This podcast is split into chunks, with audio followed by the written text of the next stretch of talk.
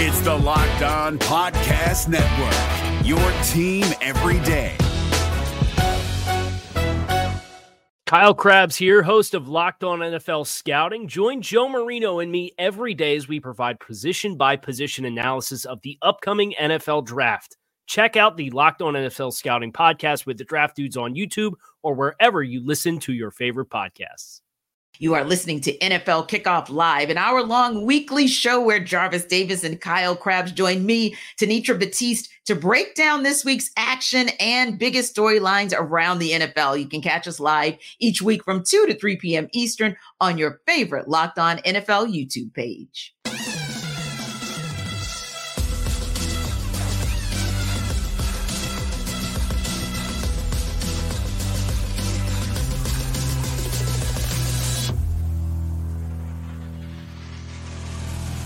Welcome into NFL Kickoff Live. It's the best hour of football talk every single Friday. We'll go around the NFL, talk about every team and every game, and we'll get you local insight you can't get anywhere else but right here at Locked On. I'm your host, Tanitra Batiste. Alongside me are Jarvis Davis and Kyle Crabbs.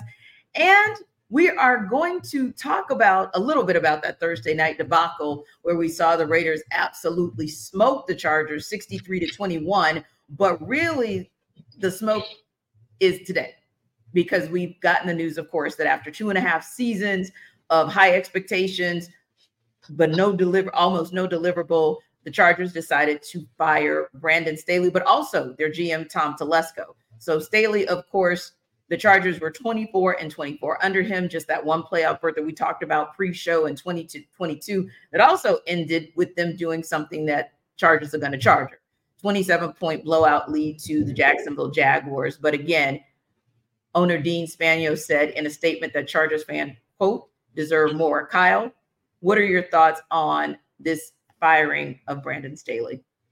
Yeah, I I think it's a really hard sell when you had the issues that Brandon Staley did in his first year. He was so overly aggressive, a lot of fourth downs going forward, put the team in some bad situations. The following year seems to make some adjustments. They win an extra game, they go to the playoffs, and they blow a 27 point lead in the wild card round.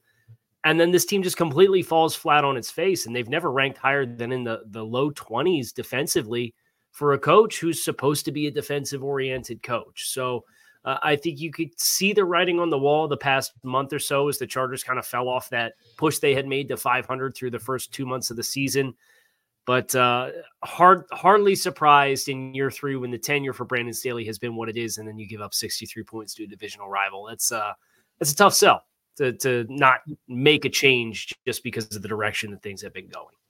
Indeed. And yeah, many would say that it was a long time coming. Now, Jarvis, the Chargers are naming their outside linebackers coach, Giff Smith, as their interim head coach to replace Brandon Staley and JoJo Wooden as the interim GM to take them through the remainder of the season, just about four games, unless something turns around for that organization. But when you heard that uh, news that ch- the Chargers finally decided to part ways with Brandon Staley, what were your thoughts?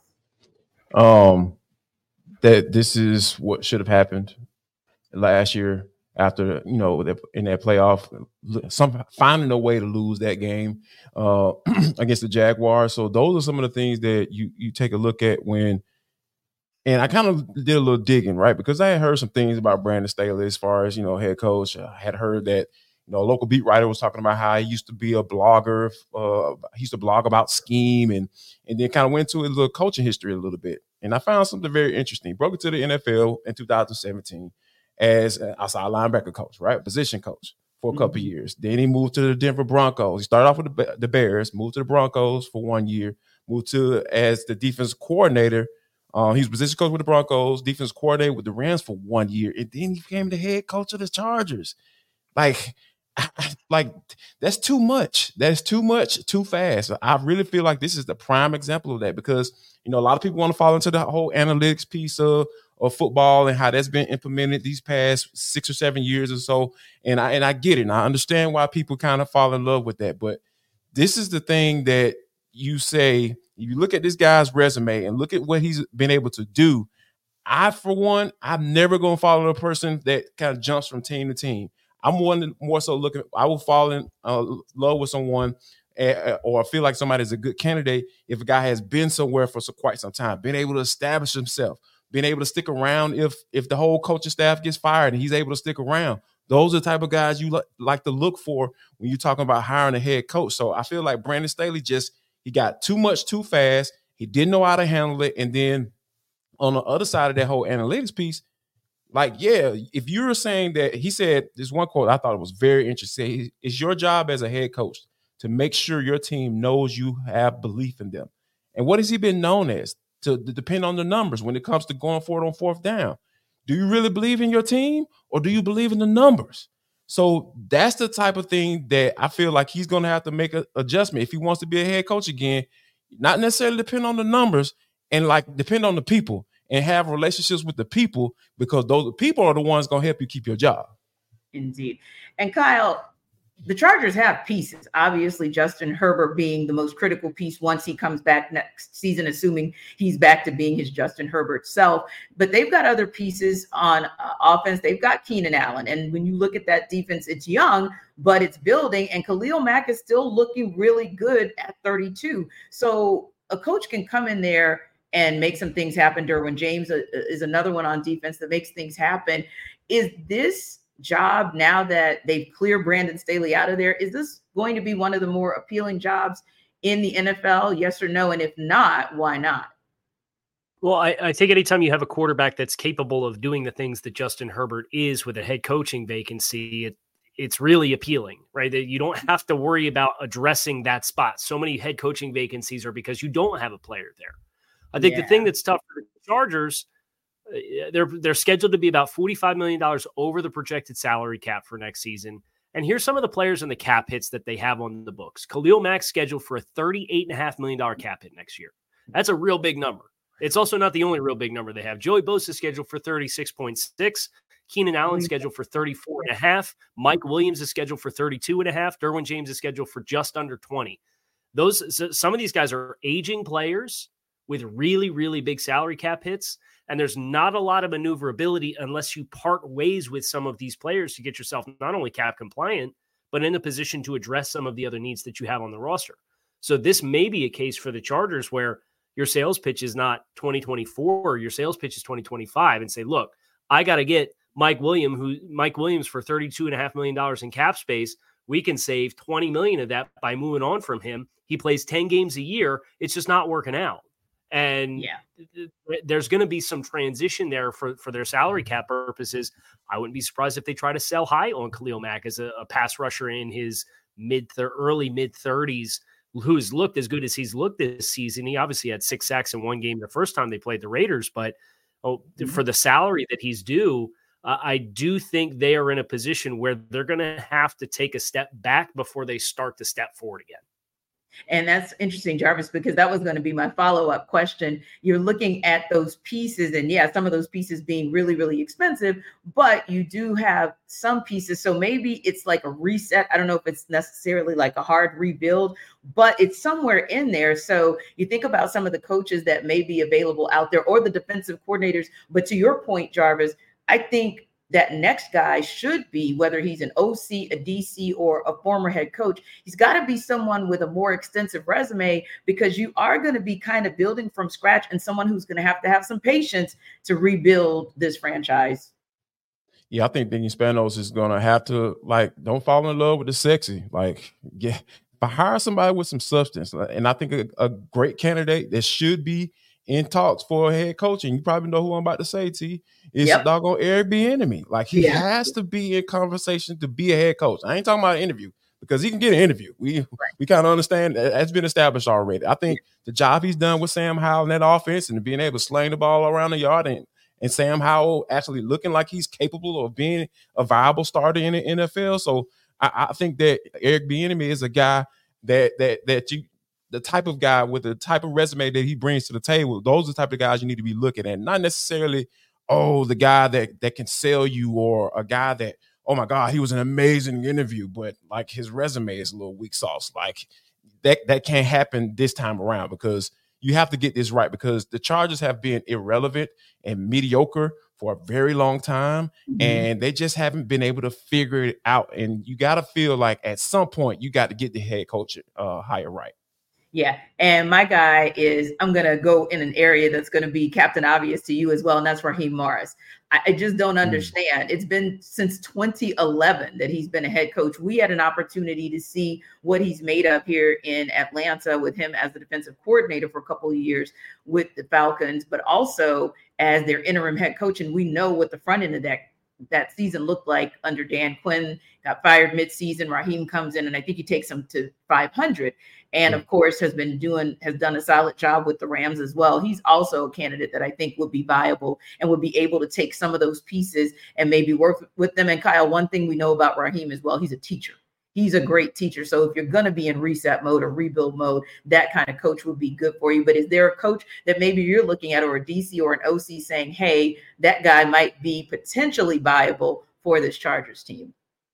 Yeah, I think the the direction everybody's going to want to point is some offensive savant to squeeze as much as you can out of Justin Herbert. And look, Kellen Moore came in as the offensive coordinator this year and was supposed to really invigorate Justin Herbert and the passing yeah. game. It really felt like they continued to struggle with the downfield ability to hit shots down the field uh, throughout the course of this season. So uh, I think Eric Bieniemy's a, a name to bring up as as JD did. I, I think the other one that a lot of people think is going to be the hottest name on the market is Ben Johnson, the OC of the oh, yeah. uh, Detroit yeah. Lions. Now yeah. he's young. He's 37, so he's about the same age that Brandon Staley was when Brandon Staley got hired. But my favorite Ben Johnson stat versus Brandon Staley is he's been an assistant coach in the NFL for twice as long as Brandon Staley was before Brandon Staley got hired in the first place. So he's been an assistant Absolutely. coach at the NFL since 2012, whereas Brandon Staley really didn't get into coaching in Chicago as an assistant until 2017. So yep. Ben Johnson's been around the block a little bit more. He's got a little bit of experience. He has multiple years as the coordinator of that offense. He's the passing game coordinator for Detroit in 2021, in addition to the last two years as the actual offensive coordinator. So I, I think his resume has a little bit more meat, like JD was talking about, about just going for a young, exciting guy that interviews well. Well, this guy actually has a little bit more substance on his resume if you're going to go the offensive mm-hmm. route too. Yeah, I like that as a pick as well. And you know, Jarvis, we'd be remiss if before we wrap up this section, we talk, we don't talk about the debacle that finally got Brandon Staley fired, and that is that 63 to 21 game that we saw last night where the Raiders just absolutely blew out the Chargers. 42 points in the first half alone didn't allow the Chargers to score until that second half. But here's the interesting part. You look at the stats, and it's so crazy because First downs are almost identical 18 to 20. Time of possession was almost identical. And actually, the time of possession was in favor of the Chargers, right? And even down to the total yards, almost identical. Both teams, uh, 300 total yards. How in the Sam heck did the Raiders score nine touchdowns in one game when before that game, first of all, they didn't score at all against the Vikings just this past Sunday, but it also took them six games to score nine touchdowns.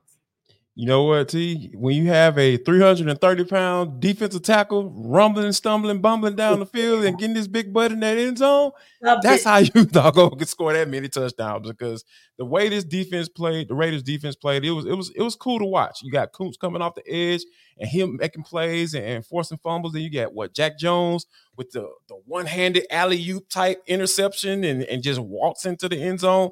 That's what you're talking about. Everybody was getting involved, and, and it, the turnovers was the big, big key for for the Raiders to get getting up like they did, and, and and basically putting this game away in the first half. So yeah, that was something that was cool to watch, and it just on the on the Charger side of things, it just seemed like those guys were disinterested. Like it was, it was like okay, we out here now, you're playing man coverage and they getting beat on the same route, you know, multiple times. I'm just like, what is going on out here? Make some adjustments, do something, coach. And and this how I knew Brandon Staley was done to you. In that post game press conference, they asked him, Do you know if you're gonna have a job the next day? And he said, I don't know. Because let's rewind a little bit. Brandon Staley was utterly defiant to a, a reporter who asked him, who even brought up the idea of him not yeah. calling plays for that defense. And he was just defiant and just just like, who are you? How dare you ask me that type of question? But for him to answer the question the way he did, that's how you know he was done. He was done in his mind because he knew he was done. And it was just, it's it's kind of sad. It's sad to watch things like play out like that because like the NFL, one thing about the NFL, you will be humbled at some point as you go through if you stick around long enough. Indeed. And Kyle, like I said, that game was absolutely cray cray. It was fun because you don't typically get a fun game or a competitive game on Thursday. This wasn't competitive, obviously, but it sure as heck was fun to watch. But how in the world did all of those stats line up identically? And yet, literally, the Raiders tripled the output of the Chargers. And the Chargers needed some late points to make it even tripled even as compared that. to what it would have been otherwise. So a 42 yard touchdown drive, a 31 yard touchdown drive, you had a 14 yard touchdown drive, and then you had two defensive touchdowns.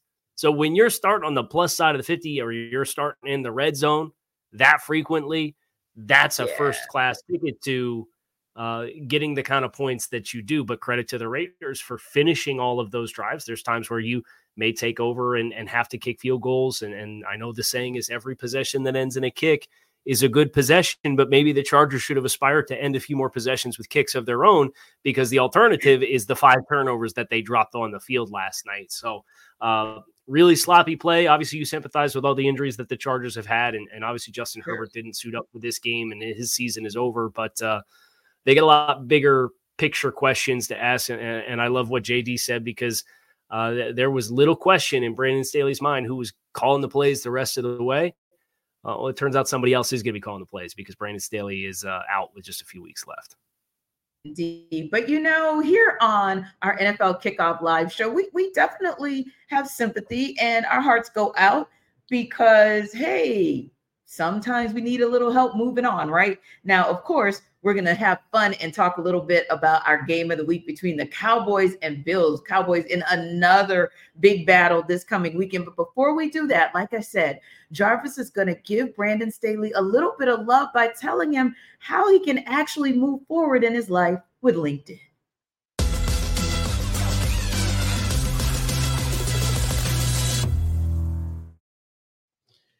All right, Brandon Staley, listen up. I got something for you, man. Let's kick off this unemployment doggone uh, line thing you got going on right now. You want to order some chips, dips, nachos, everything you need to make your own nachos on DoorDash and get it all delivered without with because you're gonna have a, a, lot of time to watch games. So you know when you sit back at home, right? I need you to go to DoorDash and kick back and kick off with these unbeatable deals on everything you need for the watch party or tailgate. I'm telling you guys, join Brandon Staley on the party, man. We're trying to eat good and watch some football. Because here's what we got for you. For all new, for the new customers, for you on your first order. Yeah, there we go. First order, get 50% off up to $10 value when you spend $15 or more on your first order. When you download the DoorDash app and enter code LOCK23. That's code LOCK23. That's 50% off up to a $10 value when you spend $15 or more on your first order when you download the DoorDash app and in the code LOCK23. I'm telling you guys, I'm talking about wings. All your favorite restaurants from retail to grocery are on the app. So you can shop everything you need to get game day ready. So go to uh, download the DoorDash app and enter code LOCK23 subject to change. If you're looking for the most comprehensive NFL draft coverage this offseason, look no further than the Locked On NFL Scouting Podcast. Join the draft dudes, Kyle Crabbs and Joe Marino, as they go position by position through the NFL free agent class and into the star studded crop of college stars who will be selected in the 2024 NFL Draft. If you want to know who your favorite NFL team should be adding to its roster, you need to check out Locked On NFL Scouting, available on YouTube and wherever you get your podcasts. Part of the Locked On Podcast Network. Your team every day. Terms apply.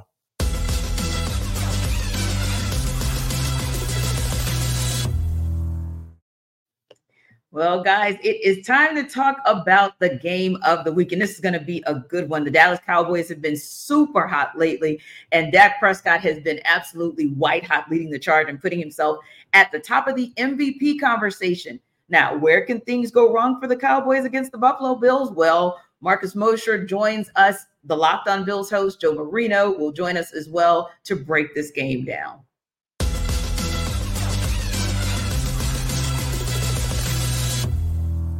We've had a lot of good things to say about Dallas, right? It's and, and that's because they give you a lot of good things to say about Dallas.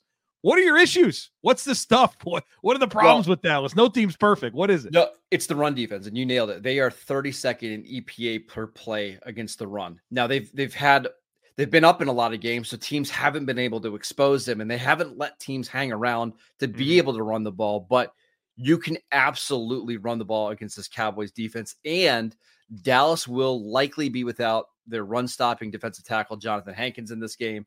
Mazi Smith has not been a good run defender this year. So if you're going to beat the Cowboys, running the ball specifically up the middle is how you have a lot of success against them. And the Bills love to run duo. They love to run uh, this tackle wrap dart play. They'll pull mm-hmm. Dion Dawkins all game long from the backside, make him play side. So, yeah, I, I that's that's gonna be big for the Bills, and that's part of my keys here as I get into my my uh my path to victory for the Bills. Um, winning in the red zone, I have number one. Um, for as good as Dallas has been offensively this year, a little surprised that the red zone scoring percentage is 15th in the NFL. Mm-hmm. Uh, not that the Bills have been great on red zone defense; they're 18th in red zone defense. But if you can, you know, always you always love to score touchdowns when you're in the red zone and limit them to field goals when they're in the red zone. I think if you can keep Dallas out of you know, cashing in on drives, that's going to help you a ton because they're going to score points. Meanwhile, the Bills are number two in the NFL in red zone offense. Dallas's defense, for as good as it is, 22nd in red zone defense. So a little surprise for as good as Dallas has been this year that they're below average in red zone defense and average when it comes to red zone offense. Number two, I do have running the football. Um, I, I think that's if there's a real opportunity, it is that you just talked about it. And the Bills' rushing offense has been good of late. I think they've really found themselves really going back to Denver game Philly, uh, Kansas City, they had their moments running the ball. I think they'll need to continue to lean into that and using Josh Allen as part of that equation. Number three is turnovers. Can you get Dallas out of playing clean football? I don't know if you can, but it would be helpful. And then can you play clean football against a defense that really hasn't allowed any team to play clean football? And the the the Bills have had their share of, of giveaways, right? They've had they've had uh, some bad luck there, but like there's nine games in a row since the Bills have had a clean game in terms of not turning over the football. Meanwhile, Dallas has multiple takeaways in like almost every game. And, and so you gotta, I think you gotta find a way to win the turnover battle. And then number four, it's I'm going back to the home field advantage. We talked about Dallas's three losses, all on the road.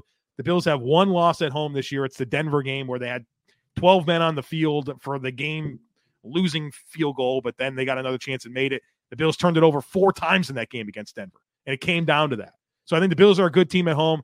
Dallas is a better team at home. I think you got to make your home field advantage count in this one.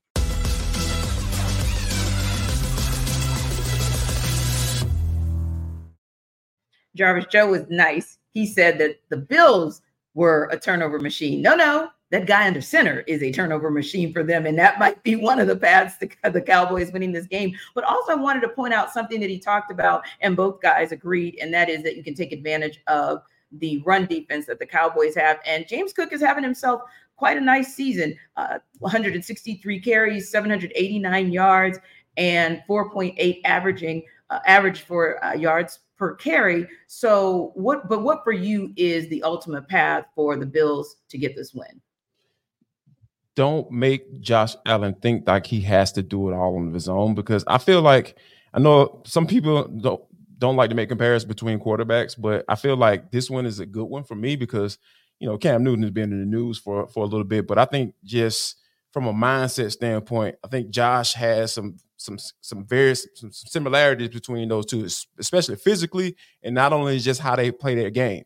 And I feel like you know Cam talked about how when it takes him to get to a, a, a different level, he understood that hey, I don't have to make the play. I can put the ball in other people's hands and they can get 20 and 30 yards. I feel like Josh Allen can do that too. And it can be as simple as turning around and handing the ball off to James Cook because we we understand what James Cook brings to the table. And I've been wondering for so long, like, why aren't they getting this dude the football? Because we we saw his talent down there at, at, at, UGA, so we understand what he brings to the table. So I, feel like if they can get to get Josh Allen, Josh Allen to a point where hey, put the ball in somebody else's hands and he can trust them to make those plays for them, i.e., just turn around and hand the football off. I feel like the Bills be in good shape. And Kyle, you can't maybe argue that there's any team in the National Football League that's hotter than the Cowboys. And so they're going to take the their show on the road, but that's the place where, no pun intended, they kind of go cold. So how can the Cowboys maybe get a win on the road and kind of keep that white hot play coming, especially from Dak Prescott? I think the thing to bear in mind is, you know, this is a team that thrives so much on turnovers. You know, the three losses they've had this season, they've only manufactured one turnover in those three games combined. Well, they didn't get any turnovers against Arizona early in the season when they got upset in that game. They couldn't turn the ball over against Philadelphia the first time that they played them. And they got one mm-hmm. turnover on the road at San Francisco when they lost by 32 points and had like 180 yards of offense. So they have to get a short field. We just got done talking about it with the game that happened last night. Short fields off turnovers and, and getting extra possessions. Yes. Yeah. Dallas is so opportunistic with those with this Dan Quinn defense, and obviously DaRon Bland. He's already set the NFL record for pick sixes in a single season, and they they have a ton of mm-hmm. turnovers.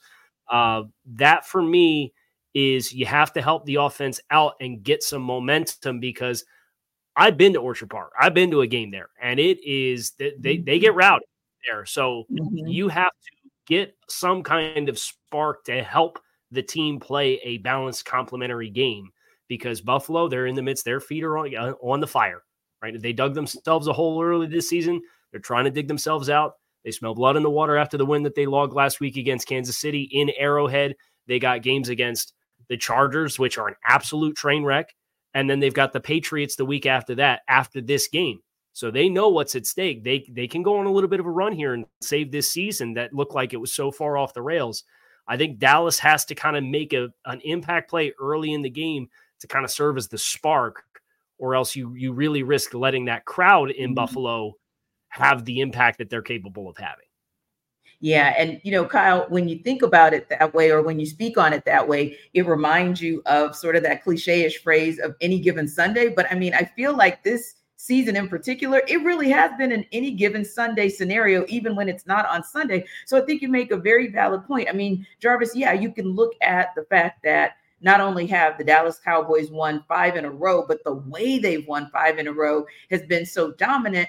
But you can also, you know, make the, the case that, hey, they've got a lot at stake. But to Kyle's point, Buffalo has a lot that they're riding on too because they're fighting for their playoff lives and we know the Dallas is fighting for really a to make sure that they win the division now that they're pretty much neck and neck with the Eagles and B still have an outside chance outside to maybe even uh, get the number one seed. But ultimately speaking which one of these teams kind of has and I'm going to use the term loosely which one kind of has more motivation to say yeah it's truly a must win for us I think it's the Cowboys because they are always having to prove themselves. Because you know, even the way, even last week, I, I kind of was joking to myself and joking to my wife. I was just like, "Man, I picked the Cowboys to win last week, and they end up pulling that bad boy out."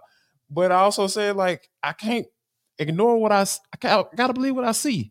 I gotta, gotta trust my eyes. I what I see this offense, the way Dak has been cooking, because this this team was built to for this offense to put up points and the defense to rush. Because at the end of the day, a lot of times, like Micah Parsons don't care about getting no stopping, no getting no run stops.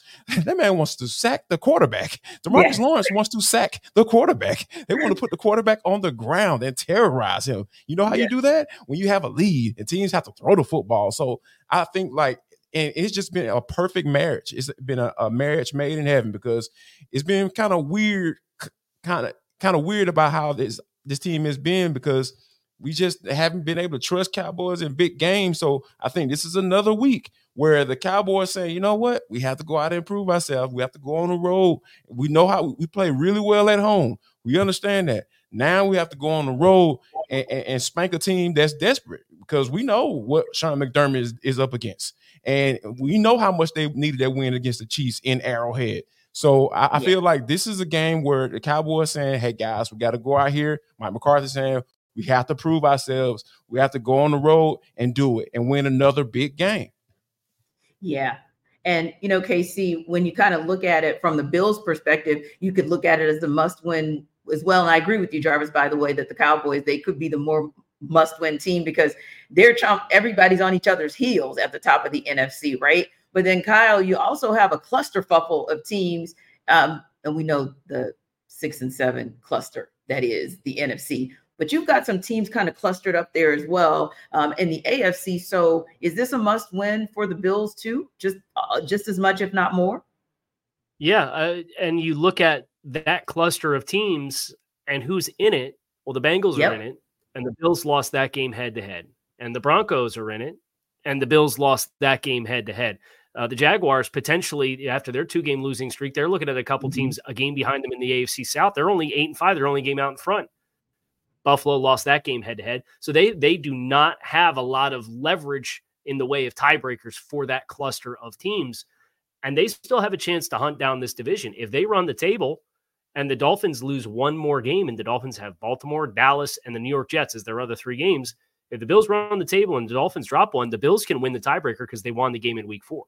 So they, hmm. they've got it all ahead of them, too, that they want to achieve.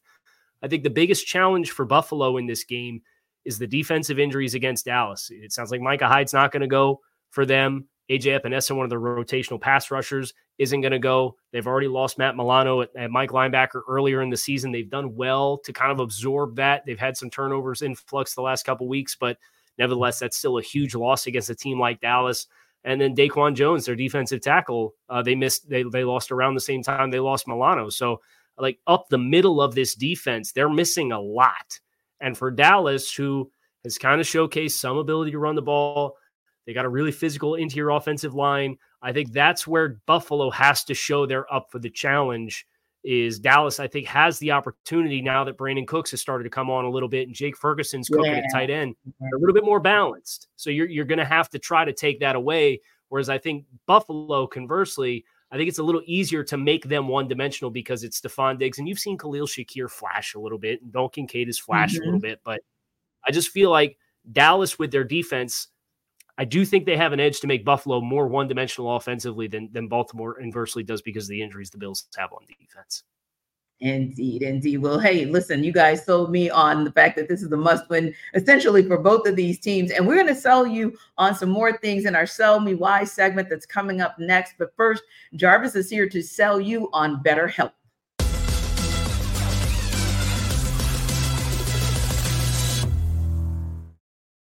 This episode, how you doing, guys? Jarvis Davis here for BetterHelp. This episode of the NFL Kickoff Live Show is brought to you by BetterHelp. Now, the holidays are coming up, guys, and you know how that, is sometimes. But whether or not you've lost loved ones or you you you get a little lonely on, on, on the holiday season, whether or not your family gives gifts during the holidays, you get to define how you give to yourself. And BetterHelp can help you do that, guys, because therapy is something that has been a lot of people been not willing to talk about it publicly, but that's not necessarily the case today there you need therapy guys. I know myself. I like to talk to people. I need to be able to talk to someone about my issues and be vulnerable and open and talking about those things. So betterhelp can help you do that. So whether it's by starting therapy going easier on yourself during the tough moments or treating yourself to a day of complete rest remember to give yourself some love this holiday season and holiday and betterhelp is going to be able to do that. So guys go to betterhelp and, and check them out and make sure you take care of yourself during holiday season.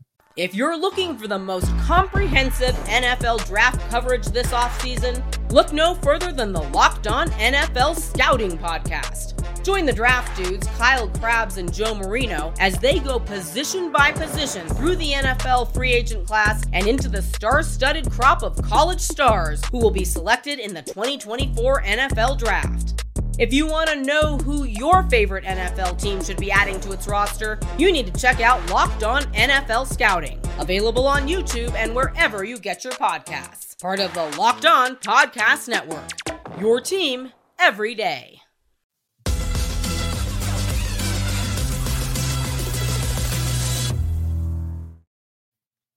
And we got a Detroit team that's hosting the Denver Broncos on Saturday Night Football this weekend. Lions are currently four and a half point favorites in that one. And here's Matt Derry from Locked On Lions to sell you why Detroit covers the spread.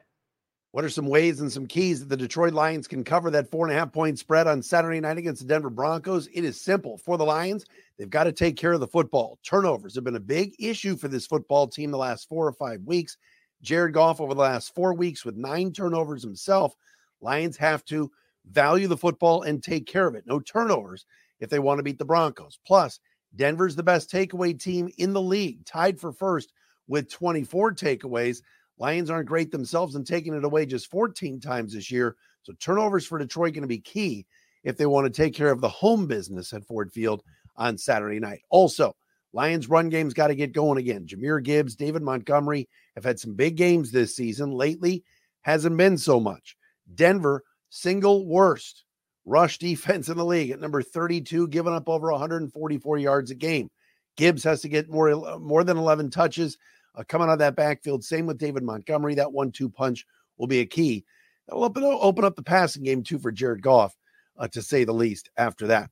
And the third key for the Lions is get that crowd involved. Certainly, Saturday night is going to be raucous at Ford Field. The Lions have played very well under the lights in prime time 3 and 0 of course with wins against Kansas City on the road Green Bay on the road and Vegas at home here's another home game and another night game prime time game Kevin Harlan NFL network all in the building and that crowd should be raucous hopefully force Russ will uh, Russell Wilson and that Broncos offense into making some mistakes maybe some false starts and the home crowd's got to be a key for the Lions to get this win and to cover that four and a half point spread. Lions have played some close and tight games lately they're due for a cover at home. Guys, do you think the Lions will be able to cover that four and a half point spread? I, I think that the I think the Lions they should be able to, and I think that you know Matt brought up a really good point. I think getting the ball into the hands of Jahmyr Gibbs and and David Montgomery that's going to help because Jared Goff has been really turning the ball over a lot lately. Um, and, and, then when he's starting to like the, the, Jared Goff of old and not the Ben Johnson recreation uh, of Jared Goff. So I, I, think that falling back onto your run game is, is is a is a good play. I feel in this game, and I feel like if they do that, I definitely think that they will be able to, you know, be able to take some shots and and, and uh, downfield and, and be able to take advantage of some of the things that the Broncos have been doing, but like on the other side of that, the Broncos has just been doing an excellent job. Sean Payton has been, you know, Mr. Terse Lips. You yeah. know, he he's been he's gotten it quietly got that team, you know, right. on a roll. So I think, but I think if Detroit focuses in on the run game and, and kind of take the ball out of the, uh, Jared Goff's hands a little bit, I, I, really feel like they'd be able to cover this uh, four and a half point spread. Indeed. Whereas Kyle, like Jarvis said, you're looking at a Broncos team that's won for the last five and lost a tough one uh, to the Texans, or they would have had five straight, right? And it's been Russell Wilson kind of going back to something Jarvis said earlier, not trying to put everything on himself, but just kind of playing within himself. But what has made this Broncos team all of a sudden turn things around and actually be viable to potentially beat the Lions?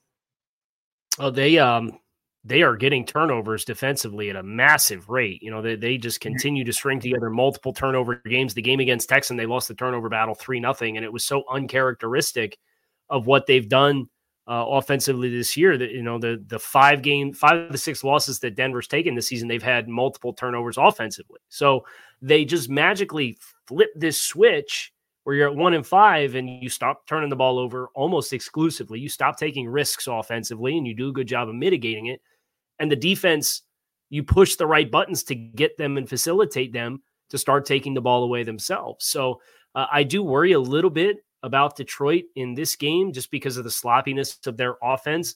The scoring defense, they're they're up to like 24 points per game allowed defensively. So they they have regressed. Detroit has defensively quite a bit from the first month or two months of the season. So that's my worry for this game. Now you love that Detroit's at home. They just have not played complementary football really well. And that has been the theme for Denver of this entire winning streak or stretch of games where they go from one and five to seven and six is they are playing complementary football from the offensive unit to the defensive unit. And I, I am very interested to see if that trend continues this week, just because I, I kind of think that it will. And, and, I probably would not have a lot of confidence in Detroit to cover it. The, the path is easy because if they do run the ball, mm-hmm. I, I agree with JD but it's just that they're teams that feel like they're headed in a little bit of opposite directions. Yeah. And you've got two teams. It's very interesting because I would say with the Tampa Bay Buccaneers, uh, who are heading to Green Bay, Green Bay has been for the most part trending up, right? And so that's been a positive thing. Of course, you know, lost uh, Monday Night Football, but ultimately have been trending up. Tampa Bay, well, Jarvis can tell, we can tell it better than anybody that Tampa Bay is going to Tampa Bay like everybody else in the NFC South. So this should be an interesting game to kind of watch, Casey. But ultimately speaking, it's an early window on Sunday, and James Yarcho is actually going to sell us on why the Bucs can cover as three and a half point underdogs. He is our locked on Bucs guy, and he will tell you how. James Yarcho here from the Locked On Bucs podcast telling you why the Buccaneers are going to cover the spread in this one and what they have to do to get there. It's pretty simple. The Bucs have covered in 6 of their last 7 road games, but lately a big reason for their success the last 2 weeks against the Panthers and the Falcons and why the game was so close in Indianapolis has been the rushing attack. Each week, the Buccaneers have increased their season high rushing output going for 125 against the Colts, 128 against the Panthers, and then 148 against a very stout Falcons rush defense. Rachaad White has gone for 100 yards or more in two of the last three games, and now they get to face a Green Bay defense that is allowing over 140 rushing yards a game, including over 200 against the New York Giants on Monday the Buccaneers offensive line has started to find a groove in the run blocking scheme, and Rachaad White is really starting to come on strong late in the season. So the recipe is simple feed Rachaad all day long. Give him carries, run through the air with the little one and two yard dump off passes that he can take to the house, like he showed against the Falcons. It is going to be a heavy, running attack for the Tampa Bay Buccaneers because that is going to be the way that they beat the Green Bay Packers in Lambeau, not just covering the spread, but the Bucs can get a win if they stick to giving the ball to Rachaad White. Well, let's start off by first Casey, saying whether or not we even think that the Bucs can cover this spread. Do you or no? Yeah, I, I, I see the pathway. It's obviously tough when you're a warm weather team and you got to go up north and play late in the season in these outdoor environments. So I think that's that's a little bit of a worry where you know if they're going to have the success that they've had with the physicality in the run game, uh, it's a little bit of an adjustment to do it up there as compared to uh, where you've been practicing all week long. Uh, but I would say you know Green Bay's given up more than 200 rushing yards defensively in four of their games this season across the first 13 that they've played. So they've been susceptible all season long if teams are committed to it. I think that's the pathway. I would be inclined to think that Green Bay does win the game. Uh, I think it will be close. I can see Tampa Bay certainly covering, but uh, I think James got this one on the nose as far as what the pathway looks like for them to do it. Yeah, and Jarvis, they're actually going to luck out because Sunday the high will be 41 in Green Bay, so they might get a little semblance of a feel of that down south and how they play down south. But want to go back to Green Bay as well. Like we said, they have for the most part been playing some really solid football. You know, had just a little hiccup there, but for the most part have been playing solid. What's their path to getting a win?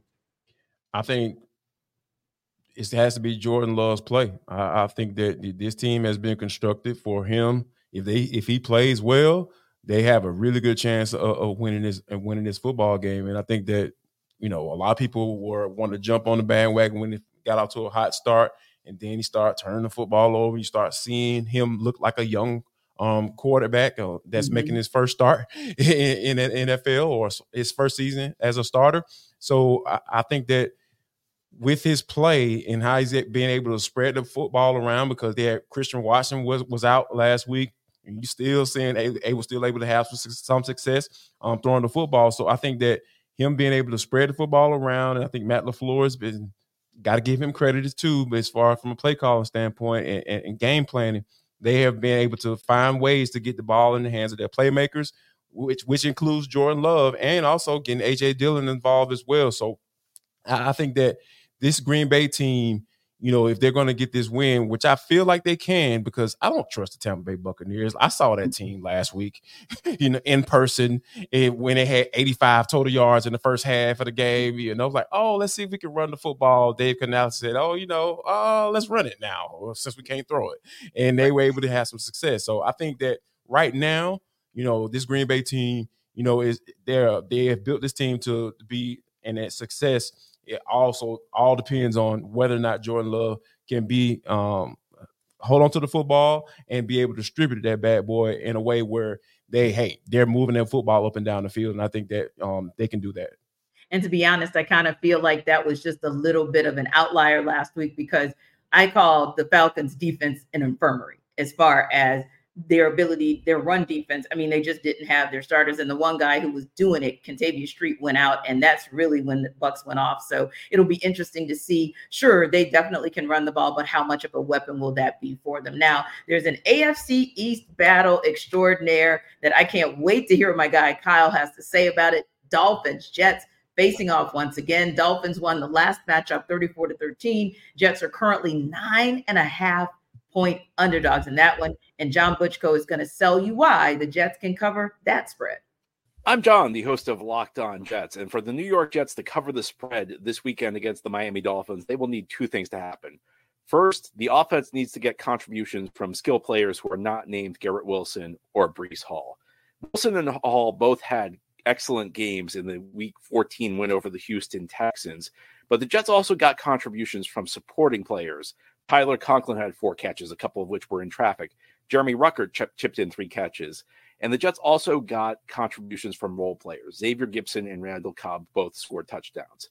Yes, part of the biggest part of the reason the Jets won that game was Zach Wilson making big strides. But part of the reason Wilson was able to make those strides is he got contributions from receivers who and who have not been contributing to the Jets all season long. So some you know Garrett Wilson's going to be very good for the Jets. You know Breece Hall is going to be very good for the Jets. The Jets have not gotten the supporting players to step up eh, prior to last week, and that needs to happen again if the Jets are going to cover the spread against Miami.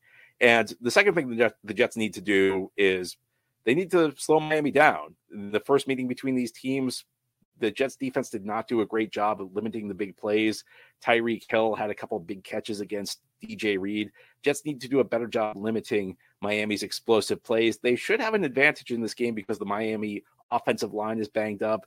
It's an opportunity for Quinnen Williams and some of the other interior defensive linemen to generate pressure on Tua Tagovailoa also potentially shut down the Miami run game. There's a real opportunity. If the Jets are going to cover the spread, it needs to be ugly. It needs to be a game that's not particularly pretty. It needs to be a game that doesn't have a lot of offense. Jets are going to need to keep the scoring low. So the defense is going to need to step up. That's the story of the year for the Jets.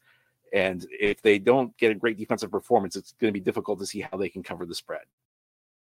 So, Casey, essentially what John said is just to have a repeat of what we saw in week 12 where the Dolphins won 34 to 13 and easily the Jets will cover the spread.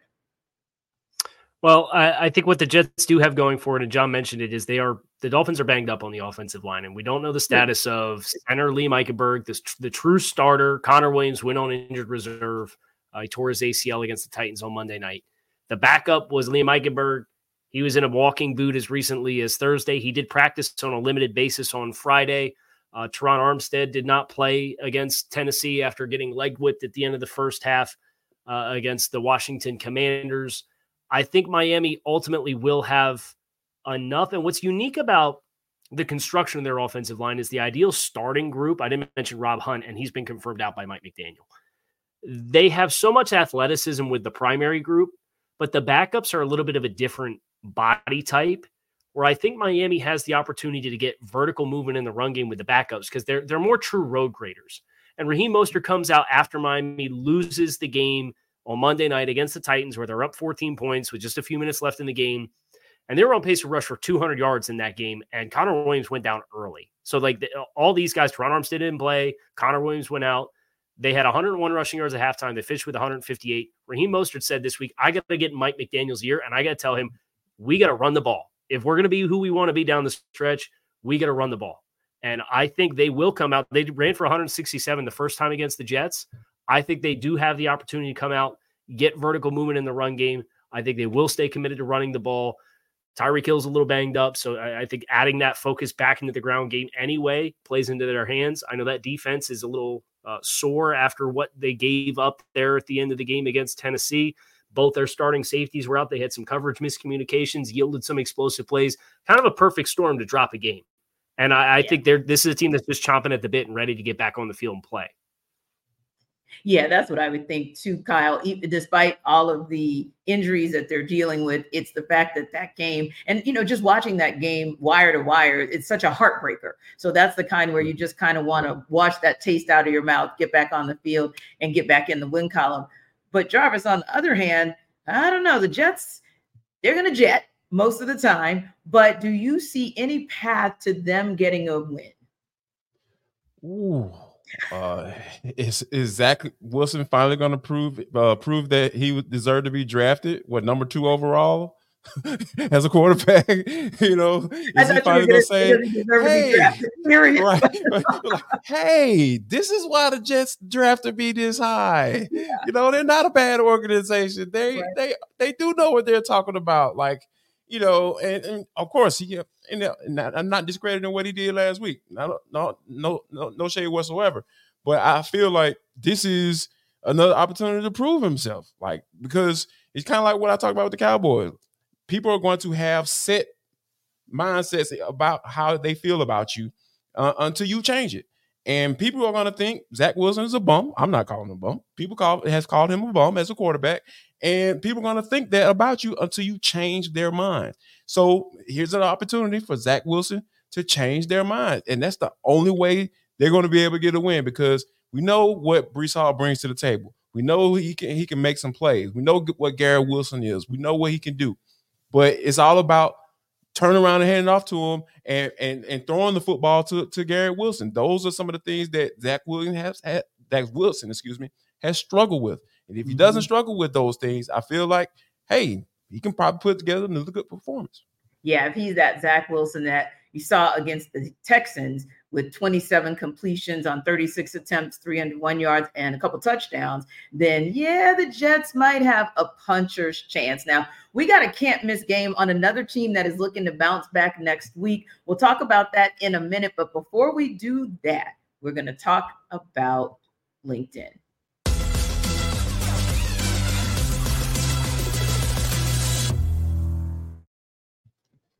Listen up, guys. Jarvis Davis here for LinkedIn. This episode of the NFL Kickoff Live Show is brought to you by LinkedIn Jobs. When you're hiring for your small business, you want to have as many top tier candidates as possible to interview, such as myself. You know, I'm a big time candidate, I guess. I don't know. If are you a big time candidate or are you looking for that big time candidate? LinkedIn Jobs is the place you need to go. That's why you have to check it out. They have the tools to help find the right professionals for your team faster and for free.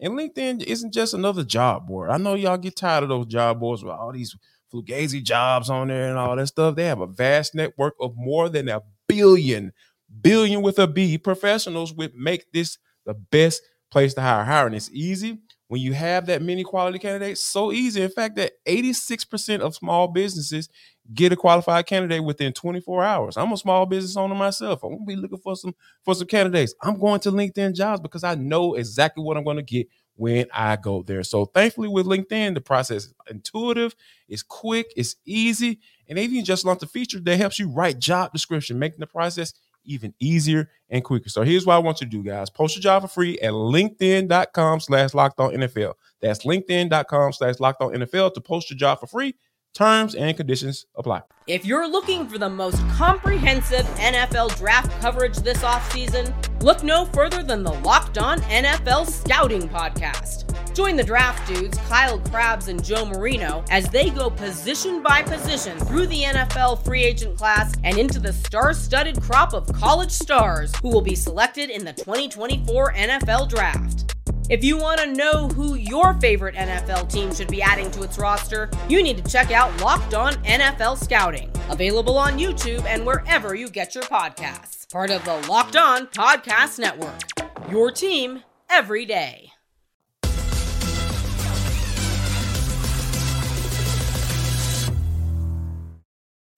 Guys, we got another can't miss game that has the Eagles in that tagline. Of course, they need a bounce back week. And we say need because we've seen what they've looked like against the 49ers, against the Cowboys, but they're going against the Seattle Seahawks team that's also looking for an opportunity to kind of hang on to some slim playoff hopes. Our Locked On Eagles host, Louis DiBiase, joined the Locked On Seahawks host, Corbin Smith, to break down this can't miss game.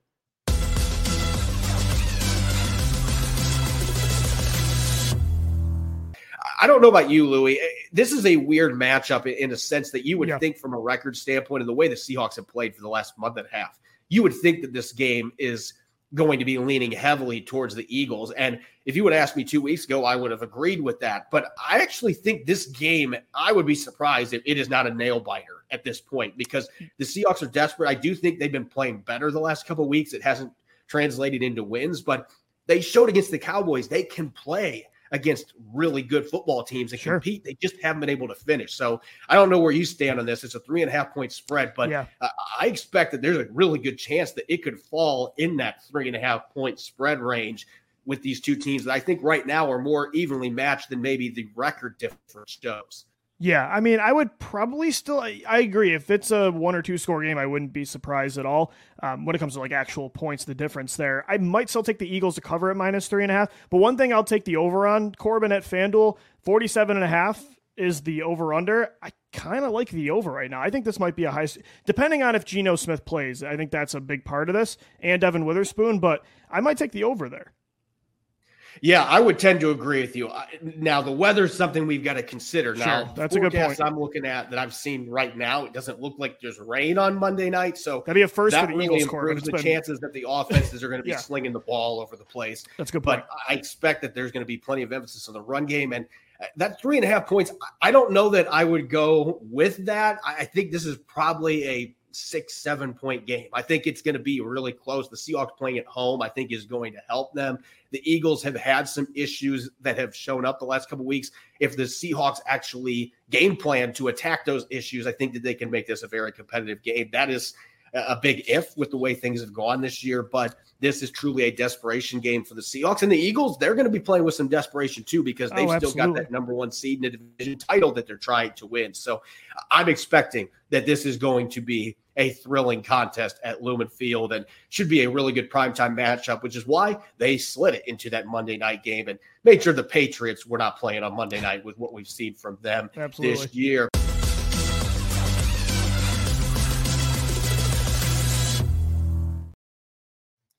You know, when we look back at just a couple weeks ago, this Eagles team, JD looked unstoppable. They looked like they were that, that the number one seed in the NFC was locked up and that we were destined to see them try to get over the hump and get back to the Super Bowl and actually win it. And then all of a sudden, it was like crash and burn first against the 49ers, then against Dallas. How does this Eagles team bounce back and get this win against a scrappy Seahawks team? They got to figure out a way to get some kind of continuity on offense, and it seems they've been struggling Yeah. because they have the, the big time playmakers in DeVonta Smith and AJ Brown, but you also have a, a dynamic quarterback that that presents some opportunities or some some advantages for you against opposing defenses that can be able to run the football when you have called quarterback runs, and also you have a guy, you know, in, in your backfield you know, that, that that you can turn around and hand the ball off too. So I feel like there is they have to find some type of continuity because you know Eagles fans were even calling for for for them to uh, hire Frank Reich and so he can get the offense right. And I'm just like, no, they need to figure it out. You know, they need to figure out what what they got going on right now because there is some they have been able to win games. Like we're not talking about a team, you know, that's you know that's that's under 500. This is this team is 10 and 3 and they've lost to they've gotten pretty much embarrassed or, you know uh, by some two of the best teams in the NFL. So when like we got to talk about you know we got to put it in context. Context is king, right? So I, I think right now this offense has to figure out how to you know how they're going to be able to move the football efficiently because it, it just hasn't looked right. And there have been some times where Jalen Hurts, if he's kind of been unsure with himself when he's dropping back the pass, like not knowing where to go with the football, holding on the football too long.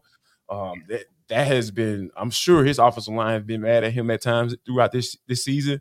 So I, I think that it's a matter of getting back on track and and, and getting this offense to a space where they they look efficient. And and and I think that's just as simple as you know. I know I I know may sound like a broken record, but t- running the football does that.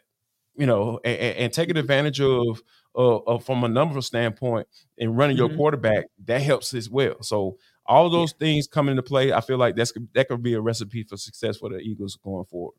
And Casey Jarvis is right. This is not a 500 team, except It's been a 500 team since the bye week. Two wins, two losses, and really, honestly, they eked by with that win against Buffalo. If we're being honest, Buffalo kind of beat themselves, if you will. So how does how does this Eagles team and, and they've been banged up, you know, give them credit. Lane Johnson has been injured, and that's been a big challenge for them. But ultimately, how does this team get back on track, especially because they're going to be on the road against the Seattle Seahawks?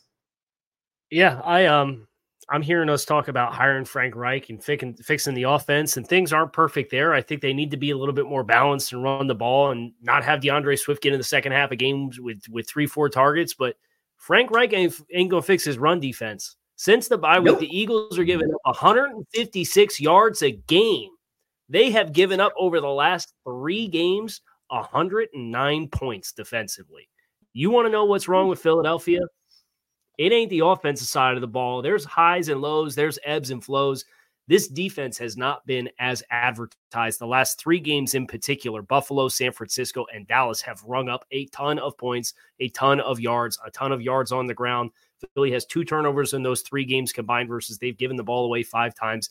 That for me is the key. You got you got all these first round picks invested in your offensive line on your defensive line, the studs that you have on that defensive line with Jordan Davis and Jalen Carter, and uh, you got Josh Sweat, who's who's a really nice hit for you guys, and Haason Reddick, mm-hmm. as dominant as he's capable of being at times. You got to own right. the line of scrimmage. And a team like Seattle, yeah, they're in a really ugly four game skid of their own, but they are in their DNA. They're a team that wants to run the yeah. ball. So you have to be ready to meet that opportunity. If you're Philadelphia defensively, forget about the offensive issues. They'll figure themselves out. You got enough impact players over there, but you got some young guys over on the defensive side of the ball. I'm really concerned about the linebacker corps. They they brought in Shaq Leonard for a reason. That front mm-hmm. seven's got to own the moment. If you're going to get this two game losing skid off the schneid and you're going to go out west, you're going to win this football game. And honestly, Casey, I'm also concerned, not as concerned, but as concerned, like you said, as with the defensive front, but also that that secondary has been torched.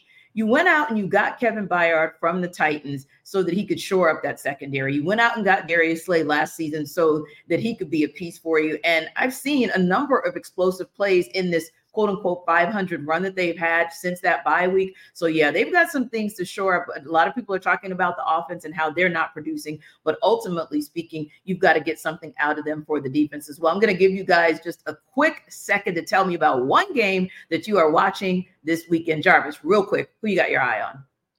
Oh, you know what game I'm watching. I have to have my eyes on this Falcons Panthers game. If the Falcons aren't able to go and get a win on the road against a one in twelve team that just fired their coach and people are running to the owner, texting him and telling on folks, yeah, yeah this this, this your problem. season is over with, and I think it's time to talk about some job statuses. Indeed, Casey, which game is it for you?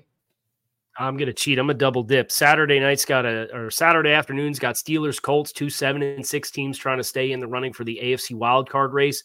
And then Sunday night football is Baltimore at Jacksonville. Jacksonville's lost the last two games. Baltimore currently sitting in the one seed. Jaguars trying to hold on to that lead in the AFC South. There's a lot at stake there. So there's this AFC playoff race is going to be coming down to it. It's going to get wild and crazy. And those are two games that I'm looking at to have a lot of leverage on the line. Well, have fun for me Saturday because I can't watch. I'll be on that on the uh, couch Saturday looking away, but Sunday definitely some intriguing matchups as well. Listen, we appreciate you guys as always for stopping by NFL Kickoff Live. We will see you same time next week.